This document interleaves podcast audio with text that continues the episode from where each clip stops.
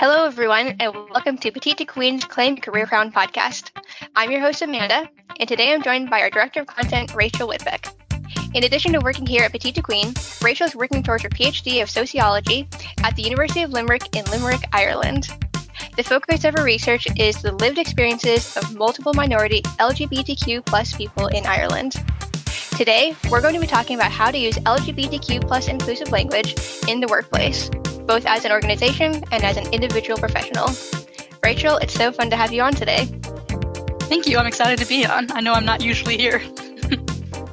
yeah, it's been a while since you've been on a podcast with us, but you know, it's never too late to come back. So before we get started, if any of our listeners are joining us for the first time, please make sure you don't miss a single episode by subscribing to Claim Your Career Crown wherever you get your podcast. And while we're on the subject, please take another second to give us a five star review because we would really appreciate it. Okay, so let's dive in.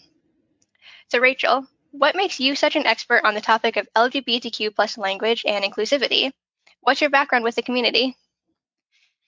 Well, you know, I'd never call myself an expert. I'm a learner, just like we're all learning. Um, I am part of the LGBTQ plus community. I'm asexual and aromantic. Um, and my research, as you mentioned, does focus on LGBTQ plus experiences. So with that research, I've talked to representatives from LGBTQ plus organizations here in Ireland and also LGBTQ plus individuals um, and on their own personal experiences. In addition to that, I've had some training on inclusivity, especially around um, transgender inclusivity. And I've um, I run a queer reading group at the university, and I've also just spent about the last decade involving myself in LGBTQ plus media and spaces online, pages, forums. So I've been gathering information, um, trying to learn the best I can, and I'm hoping that I can share some of what I've learned with our audience here today. That's great. Yeah, I've been learning about it a lot in the last several years too. Not nearly to the degree that you are, but um, you know, trying to engage with more media that includes them, reading more uh, nonfiction and articles about different issues with the community and good things within the community. So yeah, just stories really involving us, which yeah. is nice. Yeah, definitely. So let's start with the basics. Why does making language inclusive for the LGBTQ plus community matter so much? Well, it matters for the same reasons why any kind of inclusive language is important. Um, whether that's inclusive language about, around race, around parenthood, around disability. It's just the fact that we're here we've always been here and we're everywhere. If you think you don't know any LGBTQ plus people, chances are you really you, you do already. Um, and it's just a matter of being respectful, um, acknowledging our existence here. I know that there's often the idea that you assume that someone's heterosexual and you assume that they're cisgender because that's what's normal. But by taking that view, it really doesn't leave a lot of space for us unless we want to be like, actually, um, I'm not straight, I'm whatever I am, or I'm I'm trans, or and it's just it can be kind of awkward to have to like raise your hand and be like, you're making incorrect assumptions about me.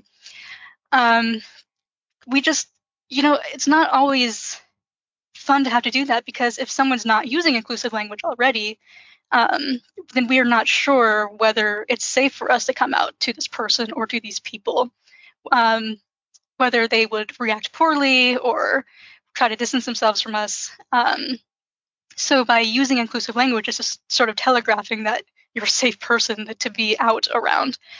And you know that goes a long way in helping LGBTQ plus people just feel comfortable in your organization and with you individually um, instead of having to feeling like they have to hide part of themselves themselves trying to police the language that they use so that they don't accidentally out themselves. Um, just using inclusive language makes makes us feel a lot safer. And we don't need to have a big conversation about it. This is the workplace. We don't have to be having lengthy conversations about our dating life or our gender journeys or whatever the case may be. It's just you're okay here. I'm not going to judge you for your sexual orientation or gender.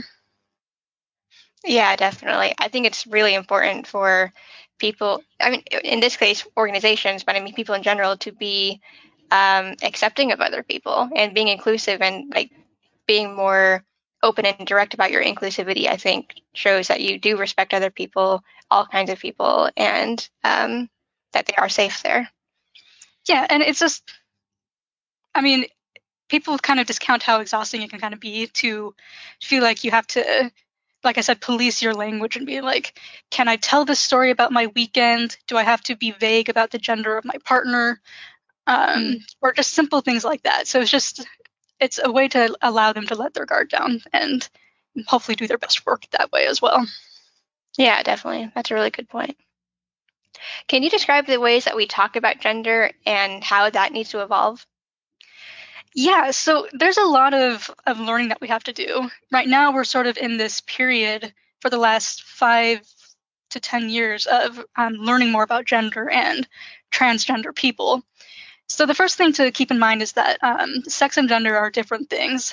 Um, your sex is built up of your chromosomes, um, your hormones, as well as your phenotype, which is, you know, uh, the genitals, both external and internal. Meanwhile, gender is your internal understanding of yourself and how you interact with others and how you fit into the world. So that's the difference. And unless we're in the medical field, we're almost always talking about gender, not sex. Transgender is an umbrella word term that just covers anyone who doesn't identify as a gender that aligns with the sex that they were assigned at birth. So if you're cisgender, then like I'm cisgender, I was assigned female at birth and I identify as a woman. Um, so transgender would be if I was anything other than a woman, even though I was assigned female at birth.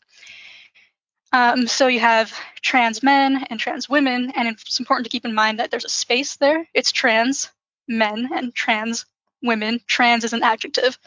Um, so that's why we have that separation there. It's not trans man, one word. Um, hmm. So underneath transgender beyond transgender umbrella, there's another umbrella, smaller umbrella, which is non binary, which covers anyone whose gender is not man or woman. Um, it can be somewhere in the middle, it can be completely outside of that. Um, you have agender, gender fluid. Some people simply identify as non binary. Um, so, those are the kinds of terms that you need to use. And there's a lot more that we could get into here, but I don't want to. Um, but I do want to focus on the topic at hand, which is how to be inclusive in the workplace. So there are a few different ways that you can put this into um, into practice, and it all really comes down to not assuming anyone's gender.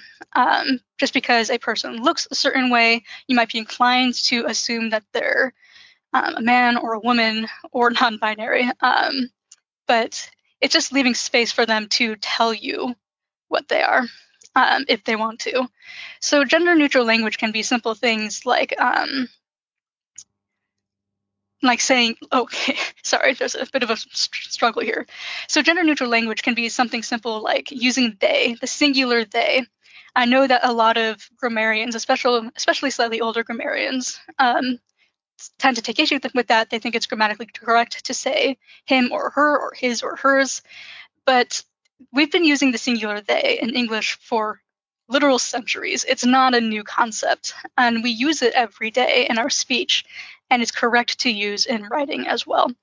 So you can, when you're talking about a person and you don't want to identify their gender, or you don't know their gender, or their gender is not not really relevant, you can use they. Um, they are a good worker. Um, they are heading out of the office now, so if you want to go catch them, got to do it now. Um, simple things like that. And anyway, his and hers and him or her, it's just really clunky. It's not a comfortable thing to say. So they yeah. um, is a much smoother, more elegant, and more inclusive word. Um, yeah. Yeah. I just want to jump in and say um, I, I know that a lot of people kind of you know more transphobic people tend to say oh but saying they is so complicated and confusing. But it's not i mean as you said we've been using it for centuries and there are many examples where people people use they to describe a person that they don't know what their gender is. So for example like oh a technician is going to arrive at my house in three hours. They'll be here at three o'clock or something. Mm-hmm. i mean right just right there yeah. i said they to describe a person because i don't know what the gender of that person is. And it's used the same way for for people who are non-binary, right?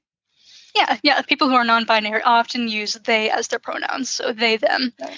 Um, you might hear other ones like I've heard of Z and Zer, but I've never I've never met anyone with those pronouns. But if you do come across someone with a pronoun that you haven't heard of, it's okay to look it up. Um, it's okay to to try to practice with it. It is their pronouns. It's respectful for you to to try to put them into use. And I actually have more to say about pronouns, but before we dive into that, um, another example is if you're um, for gender neutral language is addressing a room. We're very we're very familiar with the ta- with the term ladies and gentlemen when you're beginning a speech, um, and that's fine. But it is not very inclusive. It's only referring to people who are binary, ladies and gentlemen, and anyone who's non-binary is is excluded from that. So you can say something simple like honored guests, um, or distinguished guests, or skip it all together. Hello there, glad to be talking with you. Um, you know, so there are lots of different ways that you can be gender neutral, and it's okay to do that. In mm-hmm. fact, it's not just okay; it's preferred. So, but coming back into pronouns, um, so we've talked about they, them, and some potential other ones, um, like Caesar.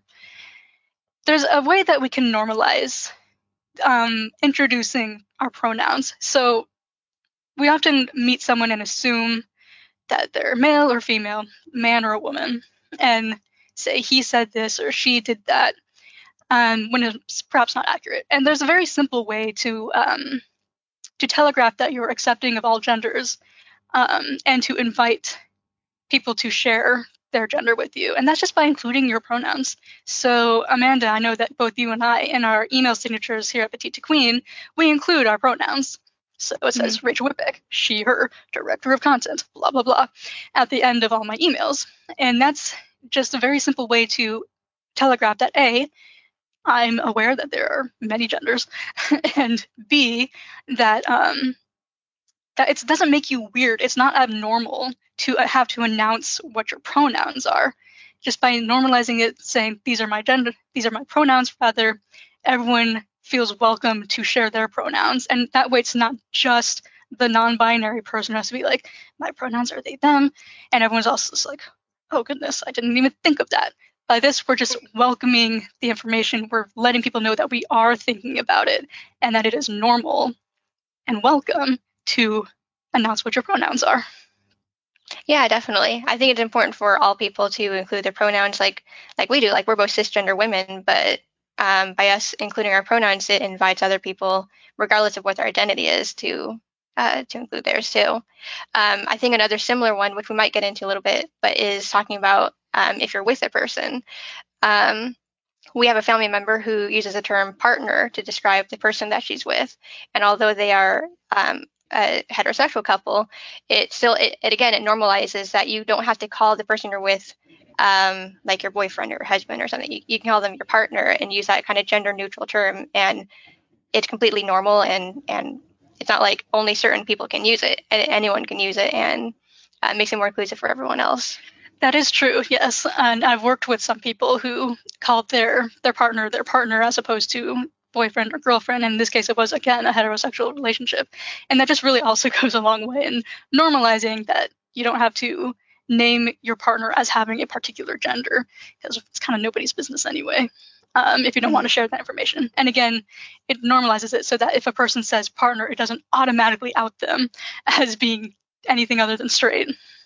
So yeah, yeah, that's a good point. Yeah, exactly. Yeah, definitely. So most people are aware of different sexual orientations. How can we talk about this in a way that's respectful and inclusive? Yeah, we have come a long way in talking about um, sexual orientation. So it's something we used to call it perhaps like a sexual preference. Um, we're now much more aware that it's not a preference, it's not a choice. Excuse me. Um, so don't think of it as as a, something that they're choosing or just a preference. It is an, a, a, part of who they are. and That's similar to the, the pronoun situation. They're not preferred pronouns. They are your pronouns. Um, it's not it's not optional. So, right.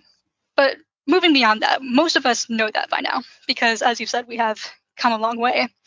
So I think just when you're talking to people in the workplace or outside of the workplace, you just you don't have to assume that they're straight. You don't have to walk up to a woman and ask if she has a boyfriend or I mean, you shouldn't do that anyway.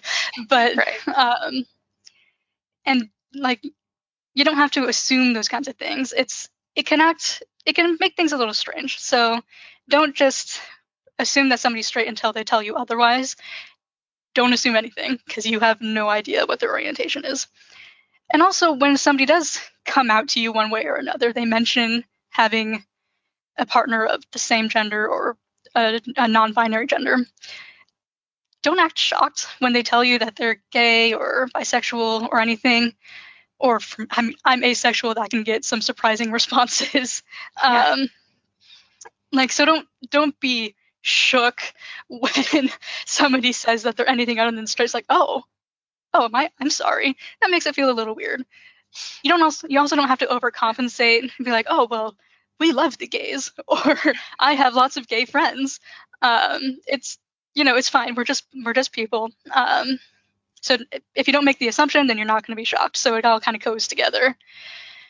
And my third point is to believe a person when they tell you something like this. So I mentioned twice now. This is the third time. Just in case you haven't picked it up, I'm asexual.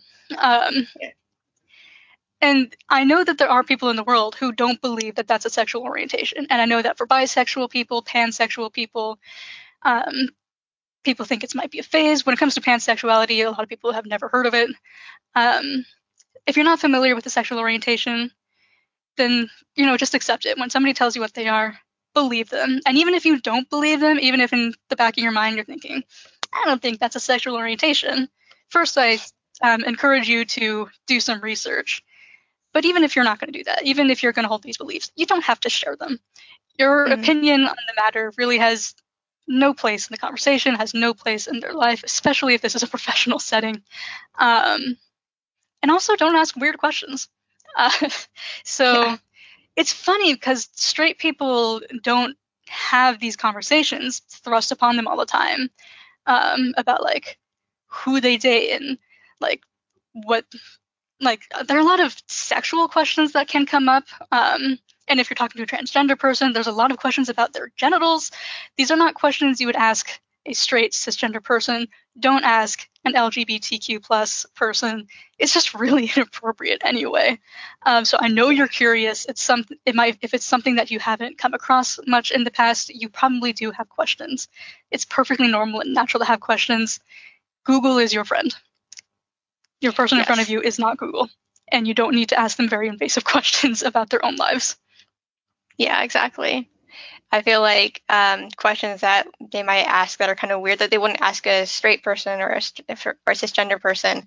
Be like, oh, when did you find like when did you discover or decide that you were gay, or when did you discover or decide that um, your gender identity doesn't match your the sex you were assigned at birth? You know, and th- those are questions that I've never been asked personally as a cisgender and straight person. Like no one's ever asked me, oh, when did you figure out you were straight? You know, that's not a question I've ever encountered. yeah, it's kind of weird. But yeah. I, I, also agree with what you said at the end about, um, well, two things. One is that if you don't agree with what they identify as or if you don't believe in it, it's none of your business. So whether or not you like it or agree with it, it doesn't really matter. Keep it to yourself and just accept that they, they can be who they want to be and it doesn't negatively impact your own life. So that's one thing I wanted to mention. Another thing is um, Google. Google is your friend. There have been a lot of new terms that have that have either um, been coined in the last few decades or that have become more popular in the last few decades. So, for example, like I never heard the term cisgender until I'm not sure early 2010s. I think I had never heard that term before. And I remember I had to ask, I think I asked you about it, Rachel. And I was like, what does that mean? And you told me. And I also Googled it because then I figured out that Google is a thing. And, um, but like you can learn a lot just by looking it up and you don't have to ask people and make them uncomfortable. You know, you can, you can do your research. It's out there. We have the internet everywhere. Yeah. Yep. Yeah. Google is your. That's also going to be a common theme throughout the rest of this discussion. Is that Google is your friend, or Bing, or DuckDuckGo, or whatever search engine you use. Um, Yahoo. The internet. Yahoo. whatever you use. or you could go to YouTube, look at videos, whatever. Yeah. Okay, so it's common to ask colleagues personal things, and naturally, questions related to gender or sexual orientation might arise how can we navigate these questions and conversations gracefully? So, my general advice, especially in a professional setting, is if you don't have to ask a question, just don't ask it. Um, that's not to say that nobody should know anything about anyone else's lives. So, at my own university, um, with with my own supervisors, they just don't really share much about their personal lives. And for me, it's just really strange that I know nothing about their lives, like their personal lives. And so, I, if you feel that way, like you want to just have some context for the person you're talking with, I understand that. Um, that doesn't mean you get to launch an inquisition. Um, so, my policy would be don't ask, let them tell. So, um, let a person tell you or mention it, let slip. Like if a woman's talking to you and she mentions her girlfriend, then there she's she's let you know that she's not straight, probably. um, and you know just things like that. So generally you don't have to ask. That said there are times when the questions will come up or maybe you have a hard time filtering what you say. I know i'm like i have a lot of word vomit going on a lot of the time. Um, so there are more um, more inclusive ways to do that. So a lot of the time like maybe there's an office party you know post covid um, you want to ask them whether they're bringing anyone. You can just ask them that, first of all. Hey, are you bringing anyone to the office party? But maybe you want to know if they're going to bring a date. You can ask if they have a date. You can ask if there's if they're going to bring their partner. As you mentioned earlier, partner is a gender neutral term to talk about a person. Um, there's also we haven't touched on polyamory yet. There are other ways of organizing relationships besides um, mono uh, monogamous and exclusive relationships, which are the the norm. So you can say, are you bringing your partner or partners? Um, so you know, and and don't don't be weird about it when somebody mentions that they have more than one partner. It's not your business again. Um, yeah. so when when you do ask these questions, though, if you have asked this question, then it's your time to listen. If the person that you're asking has changed the subject, that's a pretty good uh, sign that they don't really want to talk to you about it. And that's that's okay. Maybe they don't feel comfortable talking about it with you. Maybe not right now. Maybe not here. Or maybe they're just like, I don't feel like explaining this. Um, so they just change the subject. Allow it because educating people on LGBTQ plus topics, things, it can get exhausting sometimes, um, especially when you're the only LGBTQ plus person in this group, in this organization. Then you're kind of the token person, and you're also the go-to resource. Um, it's like, is this inclusive? How should I say this? Is this a thing? Um, and it's just a lot of the times, most of us are happy to answer we welcome the questions, but it is also exhausting because we're not search engines. We are actual human beings we are more than our sexual orientations and our genders. Um, and it's just, and we also don't know everything about everything. I'm asexual, aromantic, and cisgender. I am not an expert on anything outside of those those categories, those labels, and I'm not even really an expert of those labels. Um, right. So yes, returning to Google or your preferred search engine. Um, you can there are even books out there if you want to go old school. Um, yeah. So it, it can just get exhausting. So keep in mind what kinds of questions you're asking them. Keep in mind how often you're asking them questions. And it's okay to check in with them and say, hey, I know I've been asking you a lot of questions about gender identity.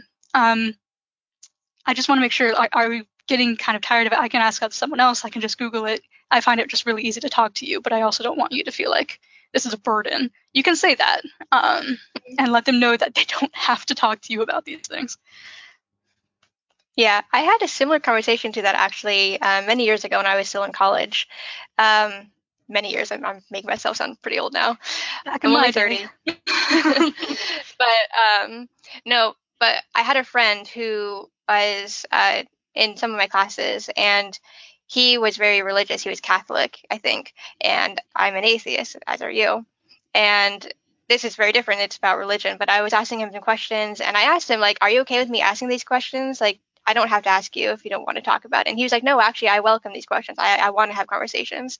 So he and I had a very um, nice conversation about like his views versus my views, and we were both very respectful of each other. I think that's something that needs to carry over with anyone that you're talking to, whether it's talking to someone about uh, their gender or sexuality and it's different from yours, or whether you're talking to a person of a different race than you.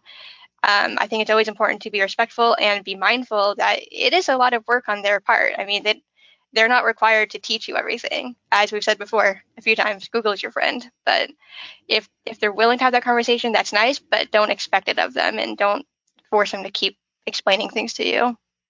Yeah, yeah, it can get, and you're right because it is similar with any kind of sort of tokenism, or you find someone who's different from you in some way. You again, curiosity is natural, it's normal, it's even encouraged. It is good to want to learn, but a person did not necessarily sign up to be your teacher, especially not all the time. So, yeah. yeah. And one thing I want to mention, um, adding on to that, is like it is good to be curious, but it's also good to make sure that you're curious and want to find out more from a from a positive place as opposed to a negative place. Like if you're grilling a person, that's not good. But if you're asking like nice questions because you generally want to know, that's more okay. Uh, but again, yeah, it shouldn't be an interrogation trying to prove something. Yeah, exactly. Definitely. Okay, so let's talk about messing up because we all will. How can we overcome accidental blunders and move forward with more consideration? So, yeah, we are all going to mess up. I have messed up. I will mess up. Many years ago, I did ask a black woman whether I could touch her hair. I know now not to do that. And I know that's not the same as sexual orientation or gender, but we have been discussing a lot of overlap and inclusivity there. So I've since learned that that is not an okay thing to do. Thing to do. So uh, she's probably not listening, but if that woman is listening, I apologize. Um, more recently, I did misgender a friend of mine, and I know their gender, I know their pronouns, but for some reason my brain my brain just slipped um, and used the wrong pronoun. My bad. Um, and it can be really embarrassing. And especially if you're fighting against some old habits, I know it can be so so hard if you're not used to using they them as as a pronoun for an individual person, or if you're not used to um, thinking of partners as a as opposed to girlfriends and boyfriends. It can be difficult, and you're going to slip up in any case, when you do mess up, um, the the steps are apologize, correct yourself, move on with the conversation. Don't make a whole scene of it; it makes it weird. And then later, practice. So I'll give an example. Um, let's say I'm talking to my friend Tony, who is non-binary. They use they them, um, or maybe I'm talking about Tony. So I'm saying, yeah, Tony's pretty great. He did this. Sorry, they did this and then move on. That's how you would do it um, in the conversation. And then I'll go home and say, Tony is my friend. They are fantastic. They are a great writer. They have cool hair. It's okay to practice it out loud and make it feel natural. Um, so that's that's how you do it. And the idea is to get better every time. Apologizing, correcting, and moving on is only going to get you so far. You have to do the practice as well. Because if you keep making the same mistake, people are going to notice. And mm. that's not so nice. Yeah, I also know that it can be um, difficult because, Amanda, you mentioned something earlier that language changes. The language here is contested and it's changing and it's evolving. There's not an annual summit of all LGBTQ plus people in the world. We don't all get together and have a vote on what the vocabulary is. Yeah. Um, it's a it's an ongoing conversation that's happening in a lot of different spaces about what's the best term to describe this, and it will change. Um, a couple of decades ago, the word transsexual was used, and now we know that that's not really an accurate description of what we're talking about. We're talking about gender, not sex. Transgender is the word now. Mm-hmm. Um, and there wasn't that long ago that we would say trans woman as one word. And now we know that it's trans space woman. And this is just from conversations and looking at the different ways that we can be more and more inclusive. And I know that it can be frustrating. You'll use a word that you think is correct because it was, but then someone will stop and correct you, say, actually, you should be saying this now. And I know that that's frustrating. Um, mm-hmm. In that case, you thank them for telling you and you correct yourself and you move on and you maybe research it if you want to learn more about why and you practice again um, so if you said that you have a transsexual friend and you're some the person that you're talking to is like probably transgender that's that's usually the term now you can feel embarrassed but say oh my bad a transgender friend then go home why is it transgender and not transsexual um, and you'll learn and um, you'll grow and also there are different terms. So in this conversation, we've been using the acronym acronym LGBTQ plus.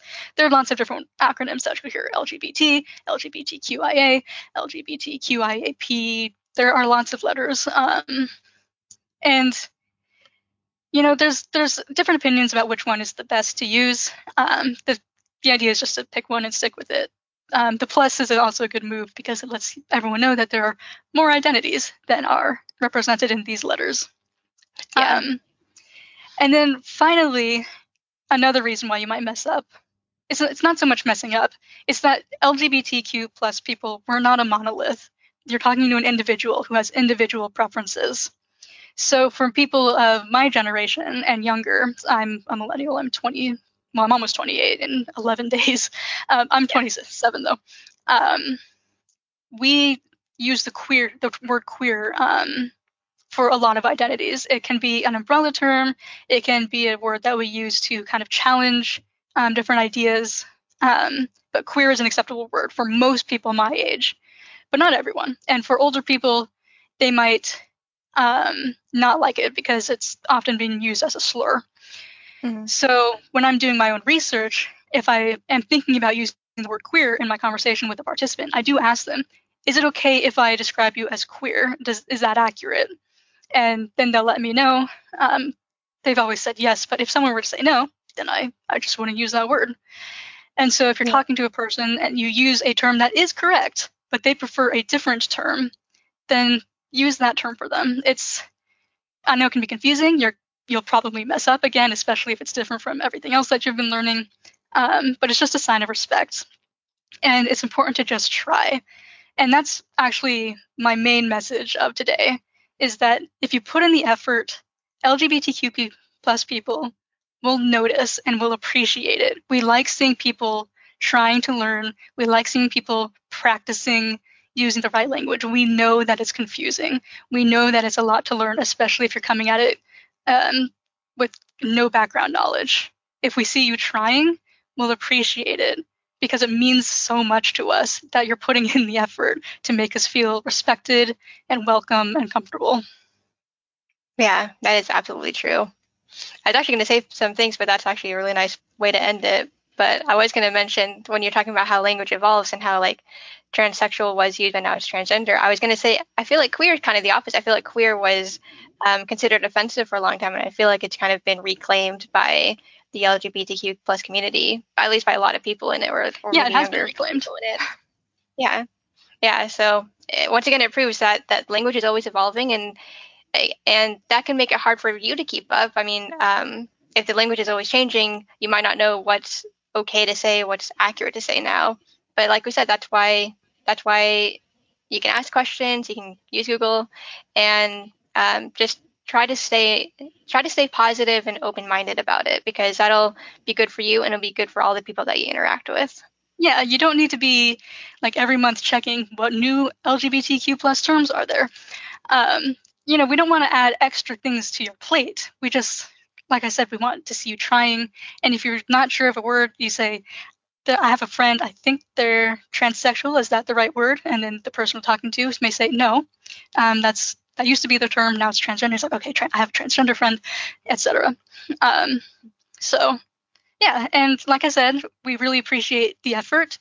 And i guess one final thought is that you know we're just people. We're just people who want to feel welcomed and respected. And um, you know that that you think that we belong where you are because we're already here so exactly yeah yep we all deserve to be respected and accepted for who we are I definitely yeah. agree with that.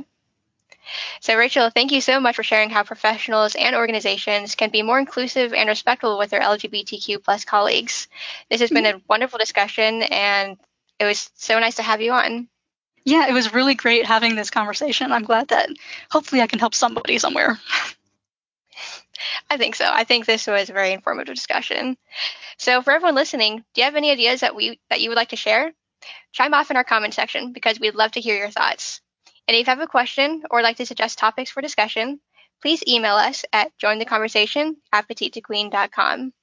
To stay current with all of our insightful advice and breakthrough advantages, sign up for our weekly Wisdoms newsletter. And as always, thank you for listening.